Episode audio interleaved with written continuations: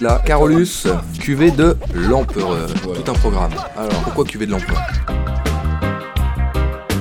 Alors c'est brassé une fois l'an, c'est euh, pour fêter l'anniversaire. euh, C'est-à-dire, il y a d'autres Carolus, Ouais, il y en a, il y et en a ça, c'est plusieurs, une ouais. cuvée particulière. Voilà, donc elle est brassée une fois l'an et cette bière, euh, c'est le cadeau idéal en fait pour donner rendez-vous à un vieil ami par exemple. Ce que je veux dire, c'est que cette bière est faite pour vieillir. On est dans le créneau euh, de la Carolus triple, qui est une autre bière de chez Carolus, en plus alcoolisée. De 9, on passe à 11 degrés. Et celle-ci, elle est conçue pour s'affiner en cave pendant une décennie. Donc voilà, c'est d'où le rendez-vous. euh, Avec le vieil ami. voilà. Bref, faut être patient quoi.